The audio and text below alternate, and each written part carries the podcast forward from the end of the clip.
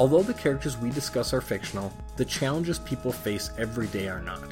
The information we provide in this podcast is for entertainment and informational purposes only and should not be used in place of advice from a mental health or medical professional. If you are struggling with mental health issues, please seek professional help. Thanks for listening and welcome to the Jedi Council Podcast, where we explore mental health in your favorite fictional characters.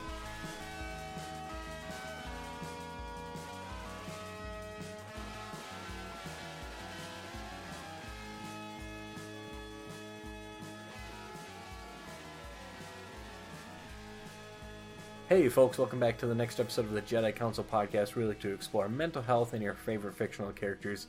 This is your, well, is it weird to graduate student and newly doctoral candidate Jedi Council co-host? I don't know. Those are not exclusive terms, I guess. I'm both, but... What Brandon's trying to say is that he accomplished a major milestone in our program, which is we have so that individuals can advance from being master's level to being doctoral candidates. They defend a comprehensive paper that really reviews research in a particular area. Brandon's was about suicide and specifically related to one particular aspect that we've talked about on the show before. Perceived burdensomeness and how that's relevant for suicide. It was an outstanding paper. Oh, thank you. And he passed his examination and is now formally a doctoral candidate. So congratulations, Brandon. Thank you. And thank you for explaining what I was trying to say while I was mumbling and stuttering a little. Well, it's easier when you're like, someone else is saying this positive stuff about you than maybe yourself sometimes. I'm not very good at saying positive things about myself, but that is an issue for a different podcast. Anyway, at any rate, this is Brandon Saxton. Recent advance to doctoral candidacy, Brandon Saxton. I think I like that. That's going to be the new title for a while. It just really, it's so succinct. It's catchy. Yeah. Well, now that we have all these new Twitter characters available, maybe we can write out the whole explanation that I just gave in a single tweet. Or perhaps... for those following your educational timeline. And you read the Airy paper. We have 280 characters per tweet now. How many tweets would it take just to put the whole thing on Twitter? It was about 45 pages, I think. I think we're looking here for a thread of maybe 1,000, whereas in the past it might have been, 2,000. Right. That's pretty good. If the math works out. So that's good stuff. I also have an update for those of you who have followed the fact that I sprained my ankle a month ago. I pronounced myself fully recovered because I went roller skating this weekend without incident, and if my ankle was not fully healed, that wouldn't have worked out too well. So this is irrelevant, and I'm just distracting from the topic at hand today. But I've opened my Airy paper here. It's 87,000 characters, 87,422 wow, that's a lot of tweets. So if I open my calculator here, this is just what you get here at Jedi Council. This sort of good mental health content. This stream of consciousness. 87,422 characters divided by 280 characters. So. Oh, it's just 312 tweets. 500 was not right, but not too far out of the ballpark. Not for just a guess, yeah. From just memory and a guess of how many characters the paper might be. So look forward to those 312 tweets. Oh, no, I didn't remember how many characters your paper had. It was just a guess. Yeah, no, there's no way. Good. Wow. This intro's gotten away from us already, hasn't it? Let's get back on track. Okay, sounds good. We have an exciting show for you today. It is about Stranger Things 2. Yes. And is that what it's not season 2, it's Stranger Things 2? I've noticed that. Is that what it is? That's another excellent question, which I never questioned until just now. Yeah, that's a good point, because it certainly does just seem like season 2. Yeah. But everywhere I've seen it, it's just called Stranger Things 2. Yeah. Almost like it's a new series. Yeah. When it's clearly a continuation of the original season. So, I don't know. I thought that was kind of interesting. Yeah, I don't know what the idea behind that is. That is definitely something to look into. So there were some surprisingly psychologically relevant things. I mean, I think some of the characters we expected that, but there was even more. There were some more specific psychological terms and references. So I'm excited to talk about that today. Yes. I do want to, before we get into that, give a shout out of gratitude to our Patreon patrons, Dizdon, Murray, Rebecca, and Panel to Panel. We talked in more detail about Panel to Panel in a previous podcast, but I did want to just say thank you to them again. Yeah. We're really grateful to all who have become our patrons, and we are committed to continuing to do good work. And we're only just $2 away from the Rick and Morty podcast, from funding the new podcast where we're going to take a look at Rick and Morty and just sort of break down each episode and take a look at what underlying mental health or psychological constructs might be present. So we're really close to getting to start that, which happened a little quicker than I anticipated. Yeah, so thank you all very much. Mm-hmm. One other thing that we want to talk about before going into Stranger Things, and Brendan and I talked about how it feels weird to us to not say something when there are negative events in the news, especially things that are kind of directly related to mental health, or can be directly related to mental health. But we also feel odd only briefly talking about it, but we want to acknowledge it. So anyway, we just want to say that there have been a lot of sad things in the news recently. The tragic loss of life in Texas, more sexual harassment and sexual assault allegations coming out of Hollywood and other places too. And some of those things can be particularly difficult for people who are struggling with particular mental health issues. And we just want to encourage you to take care of yourself, seek help if you need it. And we do have an episode dedicated to kind of coping with stress with news, and it has some basic self-care tips, including some of the stuff that we do to try to deal with this stuff. Yeah, absolutely. Just making sure that you're taking the time to take care of yourself and reaching out if and when you might need some help or support is just really important.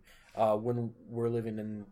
Well, there's just so much going on, really. Yeah. It's kind of a constant news cycle. It seems like it's been in recent times, so yeah. Definitely, and one of the things that we talk about in that episode is identifying places you can help, whether it's making a contribution or volunteering to a particular cause, whether it's contacting your representatives in Congress to let them know how you feel about certain issues.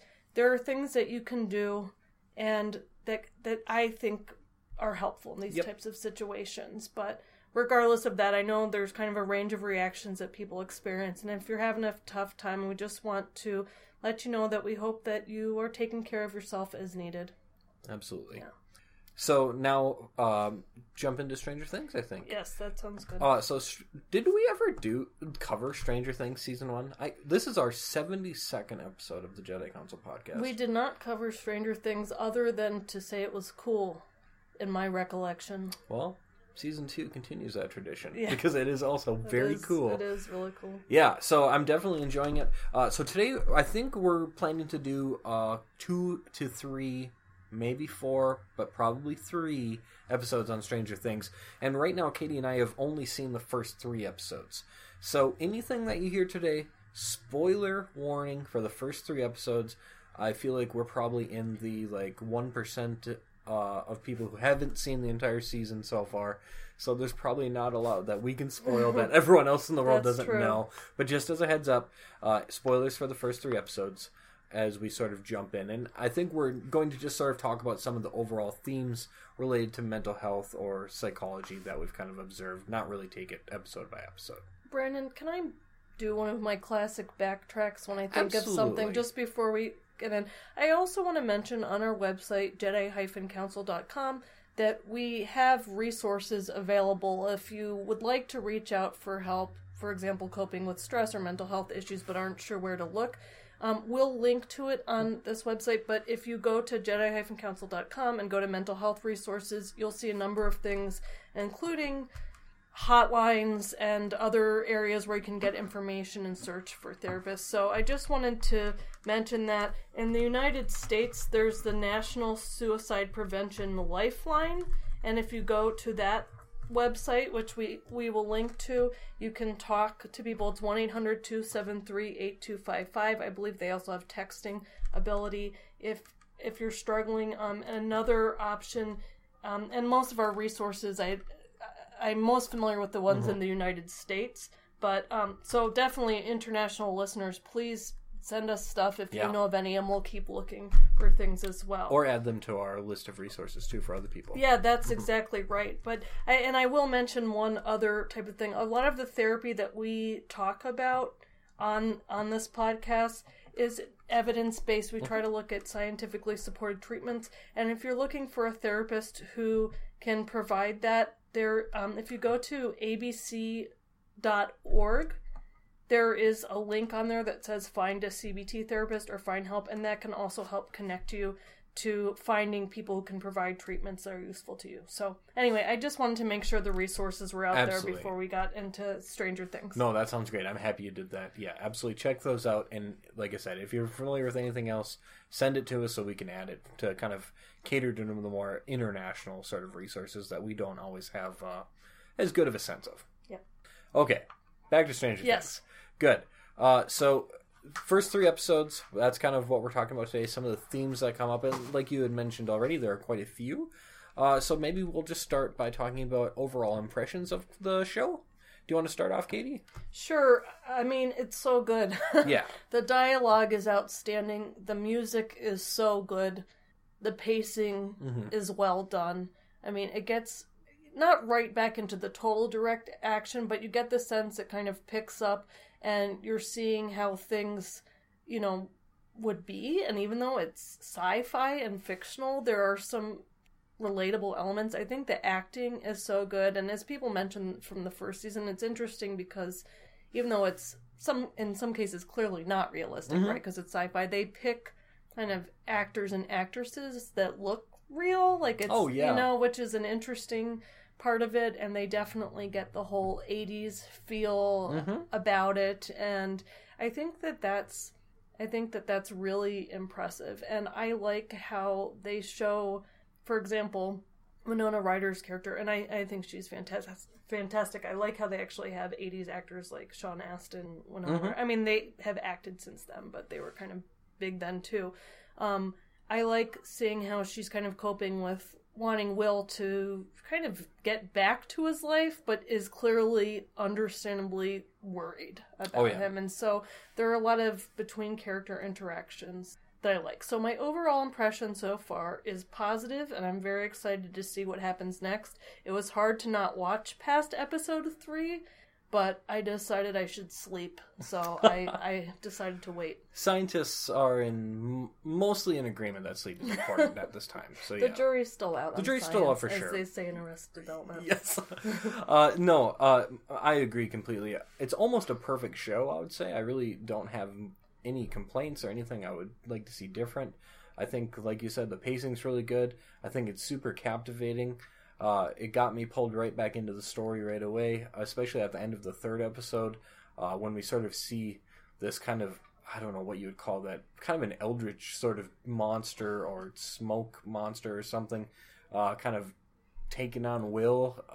Geez, I really just wanted to keep cruising. Me too. I've watched the first 3 episodes twice each now, just to make sure. Well, the first time I watched them just so quickly, and I was just in entertainment mode. Then I realized I need to actually pay attention to things relevant to the podcast, so I had to watch them again with a more with a notepad nearby, let's just put it that way. So it's really good, and I was nervous that it wouldn't live up to how much I liked the first season, but I would say I like it a little bit more already. I think it's great. So I think that, you know, we highlighted some specific things that we wanted to talk about, and our goal here usually is to evaluate accuracy using informed by psychological science and what we know about mental health, and kind of looking at that through characters. Now, of course, we're not going to be too harsh on a fictional show, especially one that is sci-fi, but nonetheless, they do use some very specific psychological terms, and it's a good opportunity to talk about those things. So maybe one of the first things we can talk about that I think right away comes out is this idea that Will is kind of having a trauma response to what he's gone through. And I was wondering what you thought about how they handled that in the show. Well, I was thinking about this ahead of time and how we wanted to approach it, and I thought if we think about the sort of DSM, Diagnostic Statistical Manual, definition for what trauma is, which I'm going to read it just sort of here, summarized, the person is exposed to death, threatened death, actual or threatened serious injury, or actual or threatened sexual assault in the following ways of either direct exposure, witnessing, or learning that a relative or a close friend had it, or indirect exposure. And yeah, Will certainly fits the bill for that, doesn't he? And for more info on PTSD, please listen to our Jessica Jones episode and also our reader Jessica Jones post on our website, and that goes into a lot more detail. Yeah, absolutely. Yes. So certainly Will has experienced what would be defined by the DSM as a traumatic episode, we can presume. Even though, and correct me if I'm wrong in remembering, we don't get to see a lot of what Will experienced in the Upside Down in Season 1, because for a lot of it, the Upside Down was a mystery to us. Yeah. We didn't know what it was or where he was. But just in the little kind of glimpses that we did get, it certainly looks like there was absolutely a very real threat and fear that he was going to die there. Yeah. Yeah.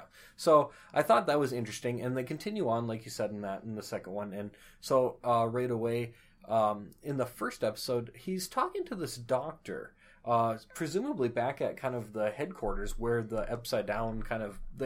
I don't know. Am I not understanding exactly what the headquarters is? I mean, it's still a little bit in mystery of what that organization is. Am I missing some of the details there? Do you have more? Not that I picked up. Okay. Which is so, like, I feel like we don't have the whole picture other than kind of there's some, you know, it's like there's a little healthy skepticism on Joyce's part about whether this is really going to be what exactly they're doing, and yet she kind of needs someone who has expertise in this very strange thing that happened. Yeah. They should name the show after that or something. Yeah. And so I think that, but yeah, I agree. It's not real clear. Okay. That's all I wanted to make sure I wasn't missing some glaring detail. So they have this doctor. If you are, I am too. Perfect. Then that's a good standard for me. If you didn't, you're kind of the bar. As long as I have all the information that you have. Dr. Owen seems to be sort of the new head scientist of this place, who replaced the kind of main antagonist from the first one, whose name I can't remember because I watched it in such a quick amount of time I could barely remember anyone's name. Who's doing this assessment on Will after Will had what we couldn't tell was like a hallucination or seeing into the Upside Down. We do come to find out he was actually... Or a flashback. Yeah, very right. So that was kind of interesting to me because they talk a lot specifically about post-traumatic stress disorder. So, for example, here, give me one second. Sure. Dr. Owens says... He's talking to Joyce, and they're kind of talking about this, and they're talking about how it's been about a year since the first time where Will was disappeared and was in the Upside Down. And Dr. Owen says, you know, it's going to get better before, or it's going to get worse, I'm sorry, before it gets better. He talks about how this is called an anniversary effect because it's been about a year since it happened. He describes how it happens with soldiers, and he sort of uses some jargon too about how this kind of opens a neurological floodgate, and describes how Will might be experiencing some personality changes, irritability, and maybe lashing out at other people. And he says, this is post-traumatic stress disorder, and he identifies that they're still sort of learning about it.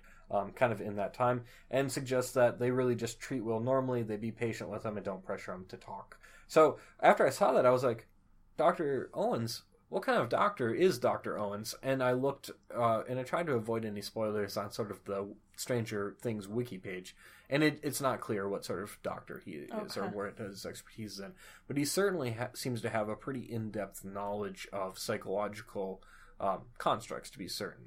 Yeah, so it's not clear if he's supposed to be a psychiatrist or a psychologist or... It's kind of my sense that he's just like a generic movie scientist that sort of just knows things. Yeah. Because he also clearly has expertise in like the sort of physics and like kind of the laws of nature that kind of exist related to the Upside Down. So yeah, and really he hooks Will up to some psychophys stuff too while he's doing that, kind of looking at heart rate and other stuff like that. And so it's interesting because he says he does have PTSD. I don't know that there's enough information. I get why that... I mean, you're right, the trauma is there, but... Right.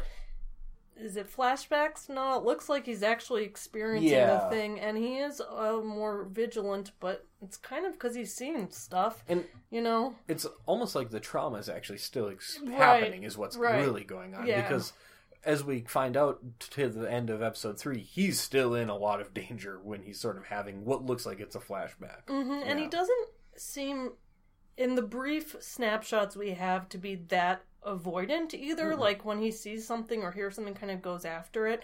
I thought that the way that he described feeling frozen to the doctor was really well done. So the doctor, he's like kind of describing that, you know, went outside of the arcade and he felt frozen. The doctor said, you know, like cold to the touch, or like your heart was racing. And Will clarifies, no, when you're too scared to do anything, you can't breathe, you can't talk. And I thought that was a very accurate description of anxiety and that kind of behavioral response of freezing in the face of something scary. Now, when we talk about it with anxiety, we're usually talking about the person is either thinking about something that might happen and they're having that response, or they're overestimating the danger. So if it's a phobia and they see a dog and they're afraid of dogs and they have a freezing response. But in this case, it is like the lion is in the room and you're having a physiological response to a real threat, right? So that's, again, where I get why they're conceptualizing as PTSD, but this, like you said, this stuff's ongoing here. It's sort of interesting. This is just kind of splitting hairs, but it's almost kind of like the difference between anxiety and fear, where anxiety is sometimes more like precipitatory, and fear is actually in response to something, because he's actually experiencing it. So. Yeah, like it's in the present moment. It's not... It doesn't seem... It's not like things that are reminding him of stuff that happened. It's like stuff is happening, right? But he doesn't... he doesn't trust himself, which is understandable. He's not really sure what it is. And I think that Will's mom does a really nice job, like... comforting him, saying she'll be there for him no matter what. And I think that's a good model of parenting, to like maximize. You can't always get your kids to talk to you about stuff, but making it like, I'll accept you no matter what, and we'll go through this together, and it's going to be okay, is a good way to kind of...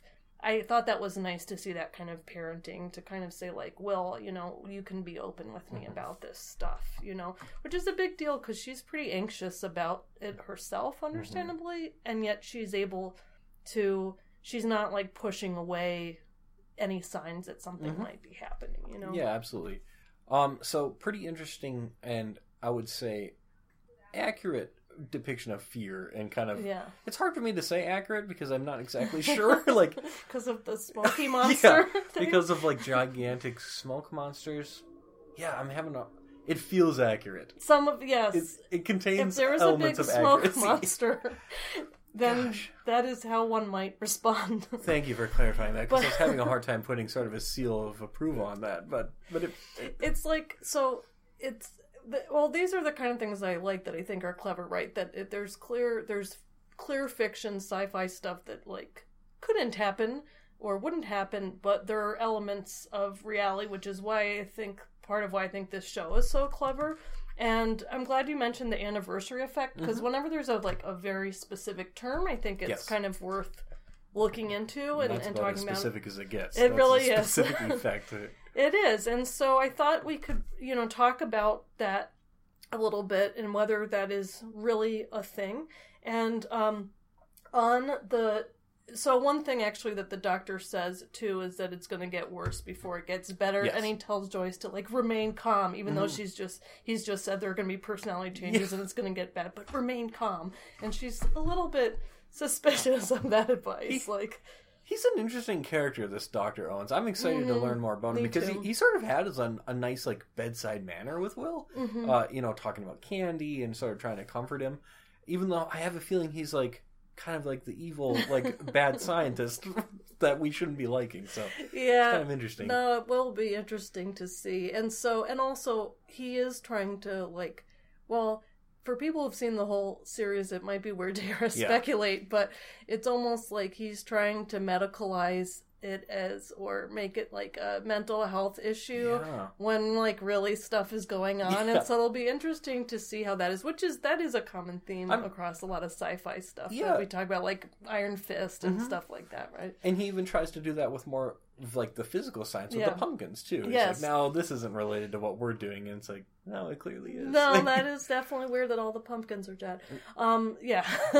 So it'll be good to see that unfold. So that in terms of anniversary reactions, this is Emil linked to the National Center for PTSD so that you can get more detailed information. But basically, as presented in the show, there is a phenomenon that's been labeled anniversary reaction. It has been, as Dr. Owen suggested, linked to or observed in military personnel who, when there's some kind of date surrounding the original trauma, that it could trigger post-traumatic stress disorder symptoms. And so what the idea is that they describe it as experiencing grief and sadness around the anniversary. It could be around the death of someone significant, and even outside of the context of PTSD.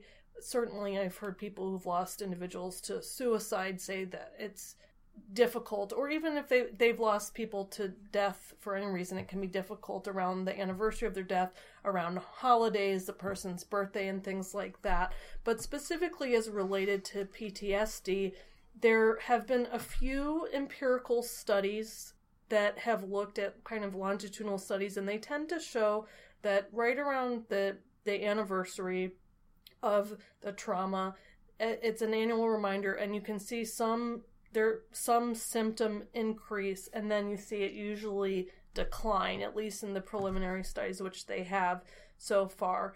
But it does tend to in terms of how long it goes on, I don't know. Like in this series, does Dr. Owens?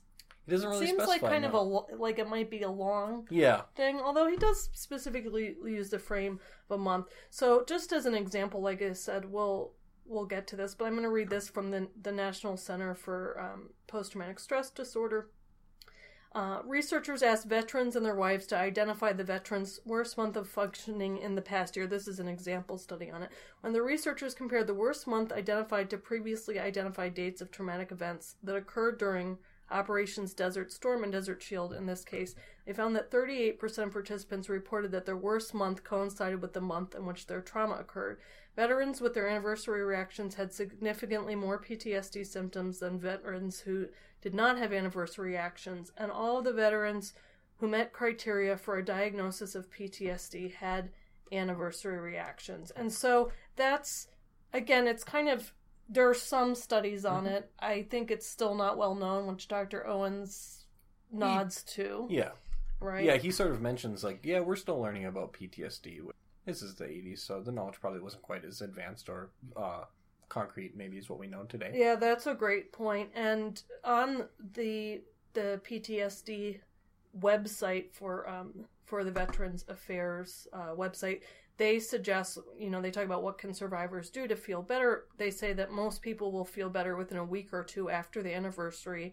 Over time, the stress symptoms will decrease in frequency and severity, and providers can suggest strategies to help survivors through the anniversary period. For example, survivors might find it helpful to make specific plans on the anniversary day so they can do things that occupy their time besides the memories of events, or they might create some kind of commemorative ceremony, make a charitable donation, help others, or do something for that. And so this is a great resource, so I'll link to it, and if you want to read more about it. In terms of the neurological floodgates, I don't think that means anything. Yeah. What is neurological floodgate? I don't know. I mean, like, it's a metaphor. Right. But it's not like... Like, what's the floodgate holding back? Like neurotransmitters? Or like behaviors?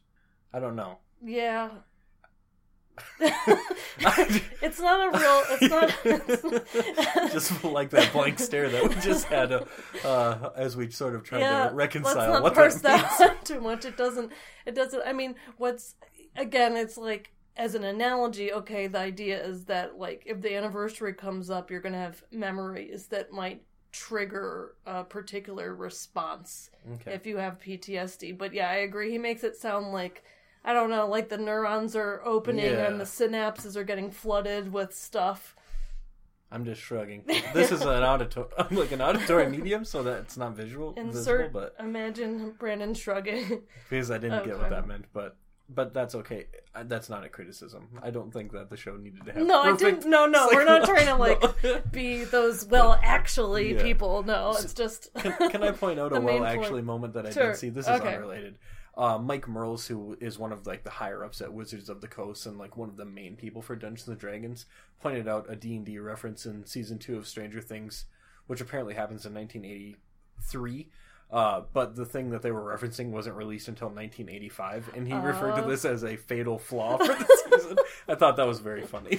That is awesome. I love that. Yeah, the podcast of D&D evaluations are good. I mean, so far we're still on the first episode, which is fine. Boy. Yeah, that's true. Wait, I didn't expect all this stuff. Because we're also down to about 5 minutes left for our episode today. Exactly. So maybe... This could turn into a 4-part episode, is what we're saying. As we tend to do. So maybe we can mention, what would you like to, of our points, talk about next? I thought another one that would be good that I also think we can be brief, because we both struggle with brevity, is the Phineas Gage in the classroom. Okay, that sounds good. Because Phineas Gage, here I go. I'm going on to a tangent here. When I was at APA once, the American Psychological Association annual conference, they had these sort of flashy magnets and posters of the classical names in psychology, and it was kind of your classic Freud and William James, and Phineas Gage was among them, and he sort of walked with the stake that went through his head as a cane. That's so unusual, morbid and weird, right? But anyway. That's odd. At any rate, it was fun to see Phineas Gage referenced in the Stranger Things. Yes. I agree. And that was episode 3, the Polywog episode, for those following along. We skipped over season 2, but we'll probably go back to some stuff and then the next episode. Yeah, I'm sure we will, because that's just our style. That's how we do some things. So, Dustin, of course, comes in late to class, which was also, adorable and hilarious. How he's no, I'm just, seriously, go ahead. Keep going. He's really attached to Dart. Yeah, he's very much was, which I thought was an awesome name. Bonded. And also interesting. And how he catches it in his little Ghostbuster prop. So cute. Oh, gosh. So good. Cute overload. So the teacher's talking about Phineas Gage and sort of draws a line through a PowerPoint of a skull. Yeah. Which I loved, but I don't know. Not quite accurate, maybe. I liked it because it was they're talking about you expect personality changes for Will, and also, by the way, Will's mom, don't freak out, which of course that's really hard to not be scared of that. But then, so to me, it's a subtle reference, Phineas Gage, who is most well known within psychology for the idea. So basically, the story is Phineas Gage, which you just talked about, in an accident, a tamping iron went through his skull, and the story that is told and taught is that he survived it, but his personality changed, and that this changed the views of how personality and the brain are connected, and particularly specific areas of the brain, right? It goes through his frontal lobe. Yep. And recently, in 2014, Slate magazine actually had kind of a long article talking about the accuracy of Phineas Gage, and it seems that there's some mythology around him and his story. It is a great story. It is. It's one of these classic sort of catchy stories. And he tells it as compelling. I've certainly seen friends and colleagues of mine who present on personality, they start off with Phineas Gage saying, look, this shows specific areas of the brain are affected, and that can affect someone's personality. But there's more to this story than is commonly presented. And so we'll link the long-form article of it on Slate, and we might do an episode about it, because there's just so much to it that we can't do it justice in a brief episode. So anyway, I do like how they tied it in brief, and I thought that was fun. And I actually suspect, and people who are listening probably know whether or not I'm right, but I actually think it's a foreshadowing for what's going to happen to Will now, because I think he actually is going to change now as a result of whatever the upside down monster did to him. So I'll be curious to see if that's what happens. Me too. Man, I can't wait to watch the rest of the show. So maybe the other brief psychological term we can talk about, because I think some of the other themes we talked about will continue throughout, has to do with, you had mentioned, do you mind talking about Bob's nice approach with Will? Yeah. Oh, so first things first, I just want to say I think I'm torn. I think Bob might be my favorite character because I just find Sean Astin to be, I think his character is just so kind. It's and the that Lord really of the resonates. Rings Association. He's almost like, he almost is Sam too. Mm-hmm. Like he's just so good. He's just so good. But anyway, he on taking Will to school, which was kind of a big moment for Joyce in some ways too. She's like, you can tell she's really trusting Bob. He's like, well, just make sure he gets in okay and everything. And so he's taken in, and Bob's actually really trying to connect with Will and John, and you can tell it's really important to him, and even vocalizes that to Joyce. And so he knows that Will's kind of struggling, and he tells this story about when he was younger. This kind of creepy clown that he saw who offered him a balloon or something. Mr. Baldo. Yeah, Mr. Baldo, and some of the kind of the nightmares that Bob had as a result of that, and how he sort of, you know, to deal with it, what he did was just, I can't remember if it was in sort of just in his own mind or in his nightmare, or I can't remember the exact wording used, but just says, you know what, that's enough. Go away, Mr. Baldo. And how after that he really did kind of feel a lot better. And he says, you know, Will, why don't you try that? Why don't you give that a try? Which, of course, at the end of the episode, we see Will fleeing from this giant monster. And he stops and turns around. And with tears in his eyes, he just screams, go away, go away. And it doesn't work, unfortunately. Yes. It's not a nightmare for Will. And I think there's going to be some pretty dire negative consequences as a result of that. And that is, I think, part of why it's so compelling, because at that moment, you know, it's not a nightmare. Yeah, like, it wasn't really real. Even in my notes, like if you look over here, you'll see I keep writing hallucination, flashback, or actually the upside down, because it actually was not clear until that point. Right? And that's part of their brilliant storytelling, I think.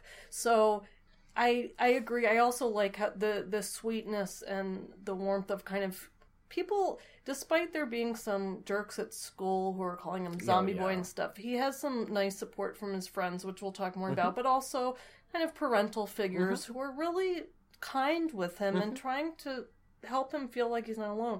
So the brief thing that I did want to mention doesn't work with monsters, but if you are actually having nightmares, there is a specific type of therapy called exposure, relaxation, and re-scripting therapy, and is often used with post-traumatic stress disorder-associated nightmares. And there is some evidence, we'll link to this so you can learn some more about it, that it actually reduces nightmares. And the basic gist of it, this is really boiling it down, but like I said, we'll link to it, does involve re-scripting nightmares so that you have, if Mr. Baldo is chasing you, you tell him to go away, or whatever, if you're falling and that's your nightmare, you maybe have a cape and fly, you know, something like that. Or if something is attacking you, you turn into Wonder Woman or something like that. And it's interesting because writing down these nightmares and changing the ending